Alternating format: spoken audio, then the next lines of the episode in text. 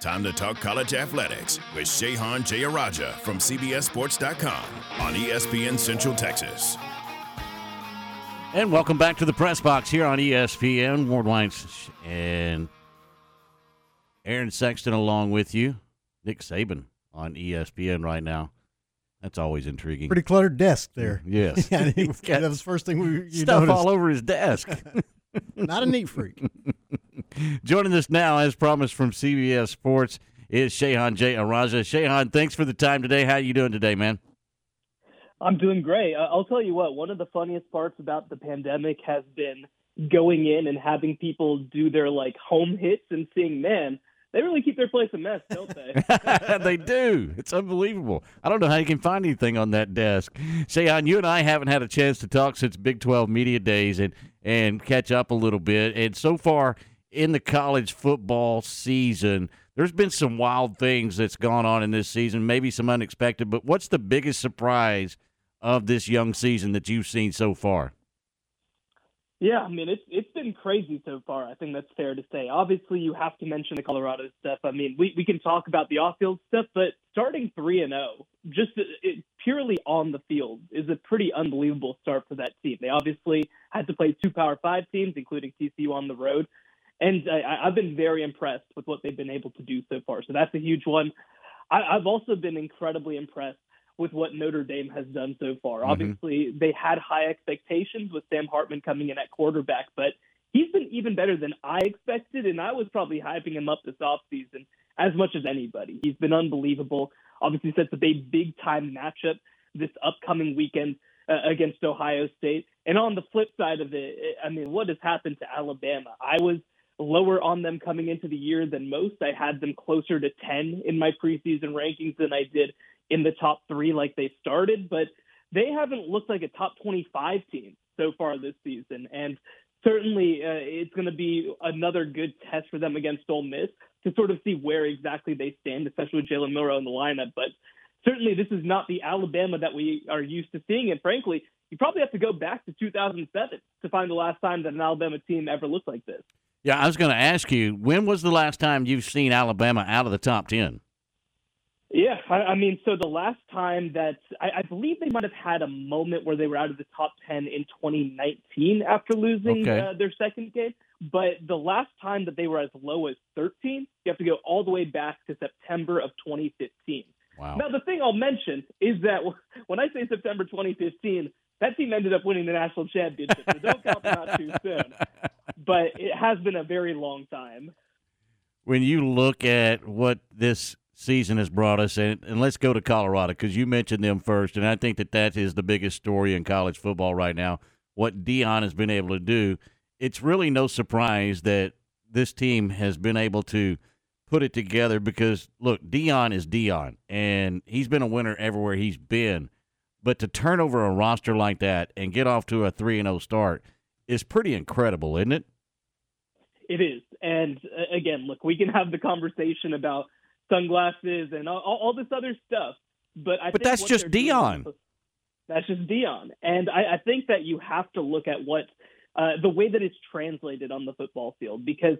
Look, he hired two great coordinators. Uh, when you talk about Sean Lewis on offense and Charles Kelly on defense, and, and I want to be clear, this team has flaws. Some of the stuff that we thought were going to be issues have been issues. They rank bottom five nationally in rushing yards per game. Mhm. They've struggled against the run. I mean, they are not firm in the trenches right this second, but they've been so well coached that it hasn't mattered that much. They've been able to take the game to the outside. They've been able to use the short passing game to compensate for some of those rushing issues. Obviously, Dylan Edwards, a true freshman running back from Derby, Kansas, uh, has been able to really do a lot of damage as a receiver, even though obviously they haven't been able to run block at an elite level to this point. So, look, I, I've said it all year. I, I said it after the TCU game. This looks like a team that looks like a six or seven win team to me, and and I mean that with the biggest compliment in the world. This is not a team that's won six games since I believe 2016. I, I mean, it is an unbelievable turnaround after one and 11. And if they were to get to a bowl game, just, just a bowl game, I think that Deion Sanders deserves to be coach of the year. I, I mean, he is. I, I think what he has done has been unbelievably impressive. Obviously, they're going to be tested this upcoming weekend going against Oregon. That's a different type of team than they've played so far. But frankly, uh, you know, nothing that happens this weekend can really deter me from the fact that Colorado's been uh, one of the biggest stories in college football, and and deservedly so. Shehan, do you think there is college football coaches out there that are kind of turning their head a little bit and going, "Wait a minute, m- maybe this is a good blueprint"? Well, I think it's it's a mixed thing, right? I, I'm curious what people are going to take from it because there is the piece of flipping 70 scholarship players. I think that not many coaches can necessarily do that. We did see, obviously, Baylor did week one. GJ Kinney kind of did a similar thing at Texas State. But I do think, uh, you know, it's going to be interesting to see what pieces people work in. I, I do think that the transfer portal can be a useful thing for first uh, year coaches. I don't think it's going to be as successful when you're not bringing in Shedeur Sanders and Travis Hunter necessarily. So mm-hmm. I, I caution uh, teams and programs from that. One piece that I really hope that some coaches will take away is like, guess what? There are things that you can do with your program to market it in a way that makes people care about it. No one is Deion Sanders. I, I don't want people to get in their head that they can do that, but uh, you know, certainly I'm a little biased speaking as a media member, but having access to the program, having stories with the program, being a little looser with the media, being a little looser with, uh, you know, rivalry trash talk and things of that nature. I mean, this is a sport that's built on being fun. Everybody wants to see what this program is going to do next, obviously off the field, but then it translates to on the field too. So, you know, obviously, when you look at some of the top great coaches in college football, you see a Nick Saban, you see a Kirby Smart. They're incredibly buttoned up. But I'll tell you what, if you're not Alabama or Georgia, there's to me is is little excuse to not open up your program and have fun with it and, and embrace some of the culture side uh, of college football as well. And you know, so it'll be interesting to see if other coaches and other programs ultimately try to do the same. Shedeur Sanders, if they go on the path that you say they win six games, does he still have a shot at being one of the finalists for the Heisman? You know what? When we talk about Heisman, I think that that's probably a little tough. Um, you know, just because again, like Heisman is is typically an award that's about the story of the season, and it's about uh, you know which players have elevated their teams, which players have transformed their teams, which teams have taken their teams to the highest level. So you know, I, I think he would still be able to finish top ten in Heisman. But the, the other thing that I'd point to as well is that I think that Shedeur Sanders is also playing himself into the first round of the 2024 NFL draft if he wants to do that. Now, there was some talk uh, from Deion Sanders. He had an interview with Taylor Rooks over at Bleacher Report where he said, look, we don't need to rush Shedeur to the NFL. You know, he ha- potentially could come back in 2024 if things are right. And while, like, obviously, in 99.9% of cases, if you're a first round pick, you got to run and take it. Mm-hmm. I, I, do think there's some merit for, for Shedeur Sanders. One, obviously, being able to continue to elevate that program. And again, this is their transitionary roster. They haven't even had an opportunity an opportunity to bring in their own full recruiting class. So they're going to potentially have a chance to do that in a big way this upcoming year. And the other thing too is that this potentially could be a really, really top heavy quarterback class with Caleb Williams and Drake Maye and Quinn Ewers. And then you even look at Michael Penix and you look at Bo Nix and all of these guys. When you start looking at 2025, I mean, Shedeur Sanders could be the first guy off the board if he has another great season. So I do think that there's some upside to potentially looking long term with him, but certainly he's been one of the best players so far in college football. And again, it's going to be a different kind of challenge going against top end defenses every week in the Pac 12, but he's certainly been up to the challenge so far. Shehan Jeyarajah, CBS Sports, with us on the press box on ESPN Central Texas. You mentioned this game a little bit earlier, Ohio State and Notre Dame. I, I think this has the potential. Now, look, I think Colorado and, and the game we were just talking about with Oregon probably will get the most views, but this one probably get the second most, and this could be a great football game between the Buckeyes and the Fighting Irish. No, to me, when you talk about on field, this has the potential to be the game of the year in my mind. Obviously, you know, there'll be others. Ohio State, Michigan will be a good game. Uh, you know, Notre Dame actually gets to play USC later in the year, which will be a lot of fun. But uh, this is, I think, the first time. I mean, I've, I've covered college football since 2013. And so the year after Notre Dame made the national title game, I don't remember a matchup against a top five caliber opponent. Obviously, Ohio State's number six, but top five caliber where I felt like Notre Dame truly had a chance to go in and win the game. And I think they do this weekend. I wow. think that they have elevated themselves to the point of competing with that top end of college football. Obviously, bringing in a quarterback in Sam Hartman, who I think has been one of the top five quarterbacks in college football this year, and closer to one than to five, frankly. Uh, and, and I think that the other part of it too is when you look at Brian Kelly's struggles at Notre Dame against top opponents, it comes down to a lack of team speed especially on the outside at receiver. Well, they've got a kid from Austin, Texas, and Jaden Greathouse who played uh, at Lake Travis. Mm-hmm. He's been a big time player for them. Brandon Meriweather is another track star type receiver that they brought in last year who's come out and, and played really well this year. Audric Estime at running back has uh, taken another level this year. So I think that they're closer. I'm not I'm not going to sit here and pretend that they're running out the same kind of team speed and talent at receiver that Ohio State is, who has probably the best receiving corps in the entire country. Actually, no, probably they do. But I do think that they have enough to compete. And the other part of it, too, Ohio State replaced both of their tackles from last season, both of whom were drafted in the NFL, including Paris Johnson uh, in the top 15 picks of the NFL draft they haven't replaced them at an elite level to this point. We saw some issues when they played even against Indiana, and they're going to have to deal with those issues with a freshman starting quarterback too, or, a redshirt sophomore, I believe he is, in Kyle McCord. So uh, I think that there are enough factors to make this game a little interesting. And obviously, look again, you look at uh, the the recent history of uh, of Notre Dame, really the only sort of top end victory that they've been able to have was when Clemson didn't have Trevor Lawrence for a game during the COVID season. I, I think they absolutely have the ability to come out and win this game. When you look at Florida State and Clemson, and I know Florida State's number four in the country right now, Clemson sitting there, everybody thinks that oh they're down, they're down, they're not, they don't have a chance in this game. For me, I want to get your opinion could Clemson open up some eyes against Florida State this weekend? Well, I think that one of the things that you always have to mention with a game like this is obviously there's a rivalry component. These have been the two signature programs in the ACC for, I mean, well over 10 years. And I think that, you know, you look at obviously Clemson has kind of taken the place of what Florida State was not just in the early 2010s, but what they were for a lot of the 90s and 2000s too.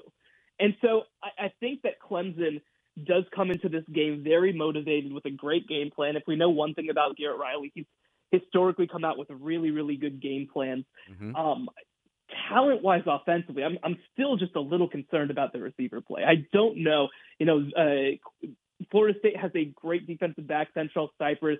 They've got a great first round defensive end in Jared Verse. And obviously on the offensive side of the ball, they've got pieces all over. So, so on paper, Florida State should win this game pretty easily. But you know, when you talk about Clemson's talent, when you talk about Clemson in the trenches, I mean, they have the ability to cause some issues, absolutely, for uh, for Florida State. So, I do think this is going to be a close game. I do think this is going to be a fourth quarter game. Florida State should win this game. I, I mean, just flat out, straight up, they should win this game. But I do think that Clemson's going to have at least one punch in them at the end of the game. Shehan, with all the top 25 matchups this week, is there any game that's kind of flying under the radar?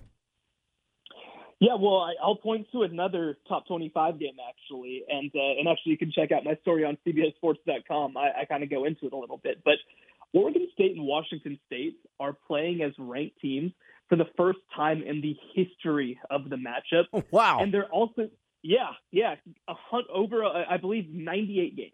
We're, we're talking never both been ranked teams at the same time, and we are talking about two programs that college football is very actively trying to leave behind. But I'll tell you what, Oregon State is absolutely good enough to win the Pac 12 this year, and Washington State Uh, uh, potentially has the ability to come in and crash the party as well. These are two fantastically good teams.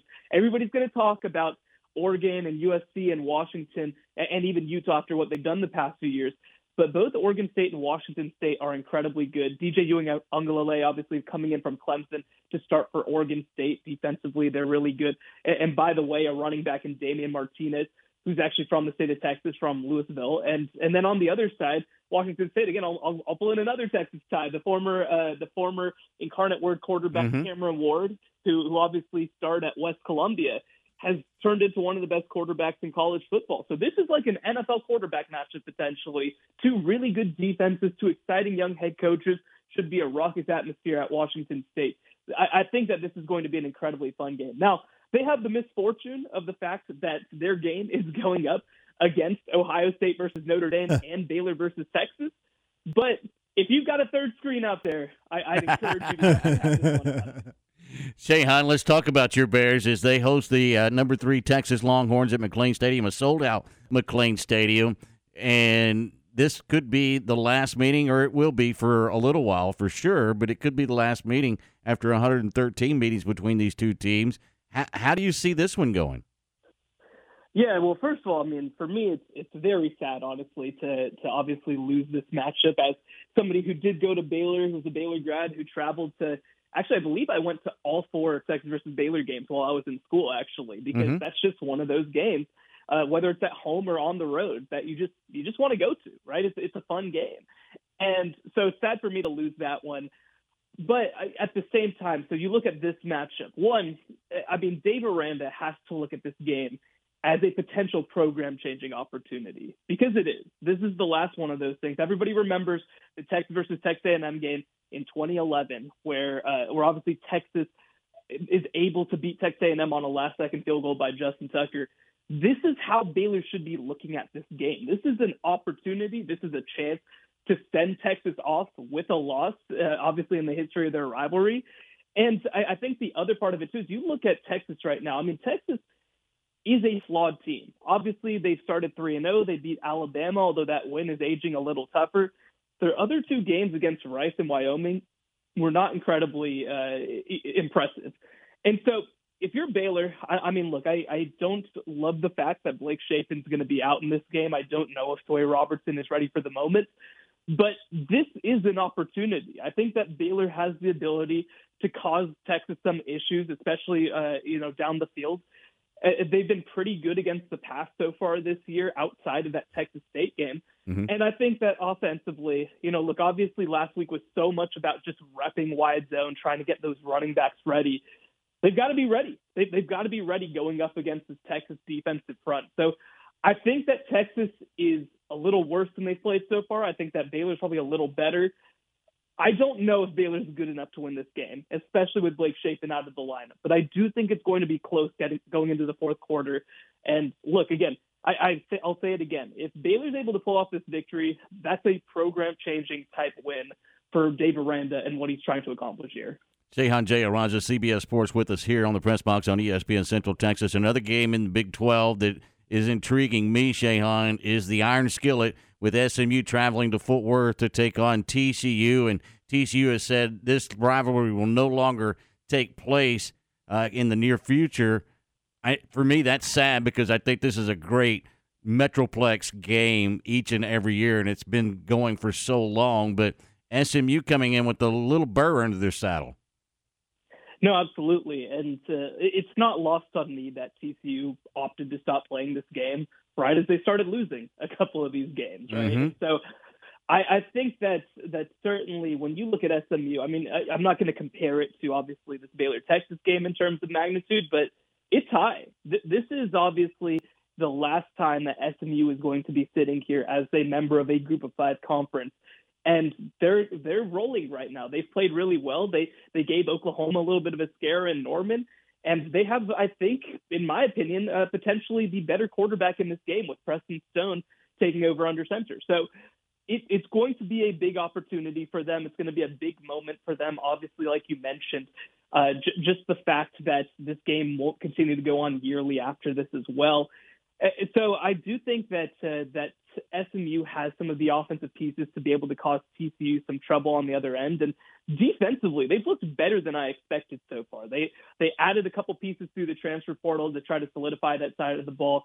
Uh, I believe their defensive coordinator Scott Symons came from Liberty and brought a couple of really nice pieces whenever uh, whenever he came through as well. So I, I do think it's going to be a good game. I do think it's going to be a close game. I probably I, so I think I lean TCU in a very tight game, but I think SMU is absolutely capable of winning it. I feel like every game that I'm taking, I'm like, maybe enough, maybe not. Uh, but that's just kind of what kind of weekend it's going to be, which should be a lot of fun. When you look at Texas Tech and Joey McGuire getting his first win against Tarleton State last week at home, which there's no doubt that they should have. Now they go to West Virginia. West Virginia is probably better than we thought, and Morgantown's a tough place to play, isn't it? Yeah, th- this will be a big game, I think, for both of these programs because Neal Brown got a very, very significant win over Pitt last week. And obviously, Pitt's reeling a little bit, but if you're Neal Brown, you have to have that game because if you lose that game and you fall to one and two, and then you go and play Texas Tech and TCU, that is a disaster situation for a coach trying to keep his job. Well, now I think that they build a little bit of momentum, they build a little bit uh, of confidence as well. And they were able to do it, by the way, without their starting quarterback, Garrett Greene, which I think is also pretty significant. So I do think that this game looks a little tougher for Texas Tech than maybe it did a week ago. I do lean Texas Tech. I think that, you know, obviously after that Wyoming game, they've acquitted themselves very well. They frankly should have beaten Auburn in week two. And so I, I do think that they're going to come out and have the potential to make a statement. One thing to keep an eye on, obviously, there's been a lot of people calling for a quarterback change. Uh, Tyler Shough's been mm-hmm. all right, but Behren Morton has a little bit more upside out there, the, the sophomore from Eastland, Texas. So I, I do think it's going to be an interesting dynamic, especially if Shough uh, struggles early. But I, I do think that Texas Tech manages to outlast West Virginia in this game. Shehan, is Oklahoma better than you and I thought they were at Big 12 Media Days? I'm not convinced yet. I, okay. I know, I understand that that obviously they've played really, really well against some overmatched opponents, but they played one game against a team that wasn't quite as overmatched in SMU and didn't look very good. So obviously they've been able to sort of blitz Arkansas State, uh, and you know it, it's just I don't know exactly how much that means. I, I don't know exactly how how valuable that is in terms of evaluating it. Now the thing I'll say about this upcoming game against Cincinnati is Cincinnati's offense is not very good. So I don't know that we'll necessarily learn a whole ton about Oklahoma's defense right now.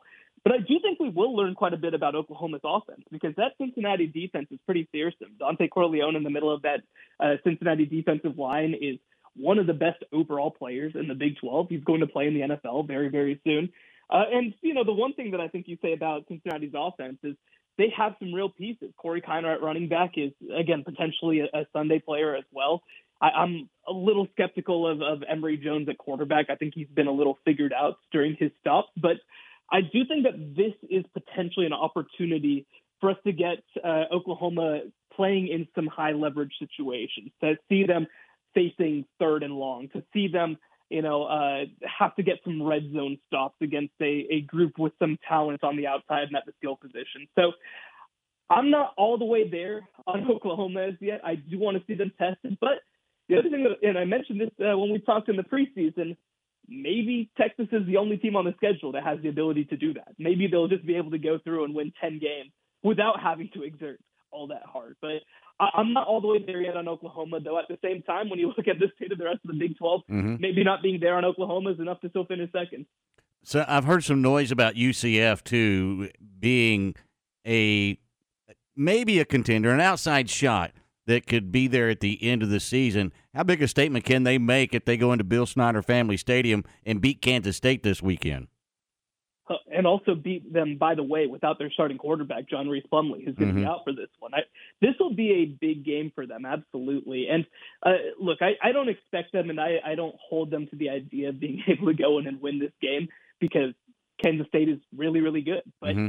Uh, you know, if they had a chance to come out and if they were able to move the ball in offense and look potentially good, Timmy McClain is a is a really talented quarterback who's going to be starting for them. He was the full time starter for South Florida, ironically their rival, two years ago before redshirting last year behind John Rhys Plumlee. So, so this is a big opportunity, absolutely, and they have some really nice pieces in the trenches. They have a couple of really dynamic players at the skill positions. And the other part that you have to mention too is that Kansas State is a little hurt, is a little broken down. Will Howard was hobbling at times last week in the loss to Missouri. Uh, you know, I think that their running back Treshaun Ward is also dealing with some nag- nagging injuries. So I, I, think it'll be a great opportunity for them to prove that they can, uh, especially on the defensive side, get some stops against a talented, physical Big 12 offense.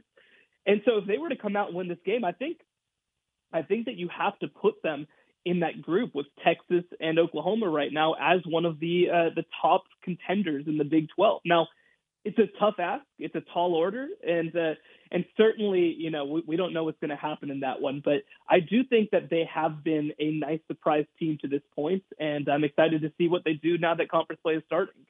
Shehan Jayaraj of CBS Sports, and you can check all his stuff out at CBSSports.com. Shehan, certainly do appreciate the time. Always a pleasure, and have a great, fun weekend of college football, and we'll talk to you soon. Sounds good. Thank you for having me. You bet. Shehan J. Aranja, and check him out, CBSSports.com. He's got some great stuff up there. You'll get the insight of college football from Shehan. Stay right there. Talk a little Rangers as we close out the show next on the Press Box on ESPN Central Texas. Your leader in high school sports, ESPN Central Texas.